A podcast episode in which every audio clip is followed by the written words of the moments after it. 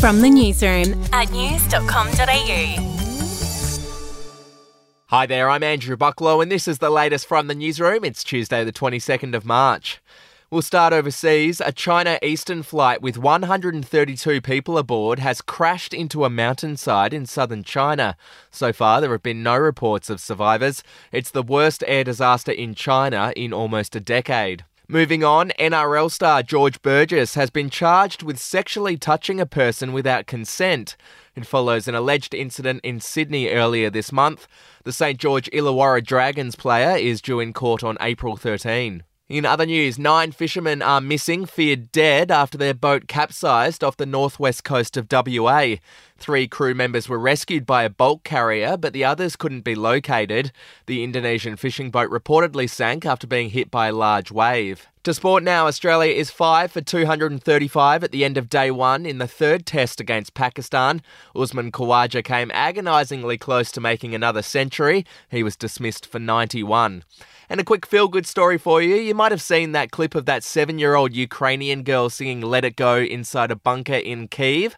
Well, she's now safe and Sound in Poland and was this week invited to sing the Ukrainian national anthem in front of tens of thousands of people at a charity concert. Let's have a listen.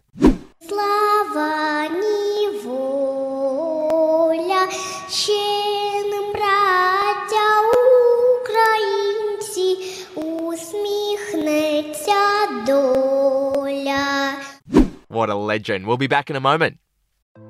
Hey, I'm Felicity Harley, and I host Healthyish, where we chat to experts, influencers, and people in the know from around the globe to arm you with the knowledge to make healthier decisions for your mind, body, and soul. I think if we're going to be focusing on health, like sleep is probably the biggest component of Oh, that. I, I think sleep is the cornerstone. like choose the harder option because I've never woken up and gone, I regret that run that I went at 4 a.m. I've never done that. Search for Healthyish and Extra Healthyish wherever you get your podcasts.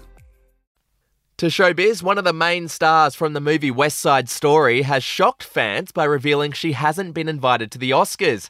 Rachel Zegler missed out on a ticket despite the fact the film has been nominated for seven awards. She told her followers she's tried everything to get an invite, but to no avail. And finally, in royal news, a well known actor has claimed on UK TV that the Queen is currently in a wheelchair. Here's what Christopher Biggins had to say. I had heard that she was uh, the reason she's not doing a lot of the events that she should be doing, and has cancelled, is the fact she is in a wheelchair, and she doesn't want to be uh, seen because she's very proud. Her sister Margaret was in a wheelchair. She was, which was that was awfully embarrassing too, if you remember. The Queen is set to attend Prince Philip's memorial service at Westminster Abbey next week. That's the latest from the newsroom. We'll be back with another update soon. Your headlines from news.com.au.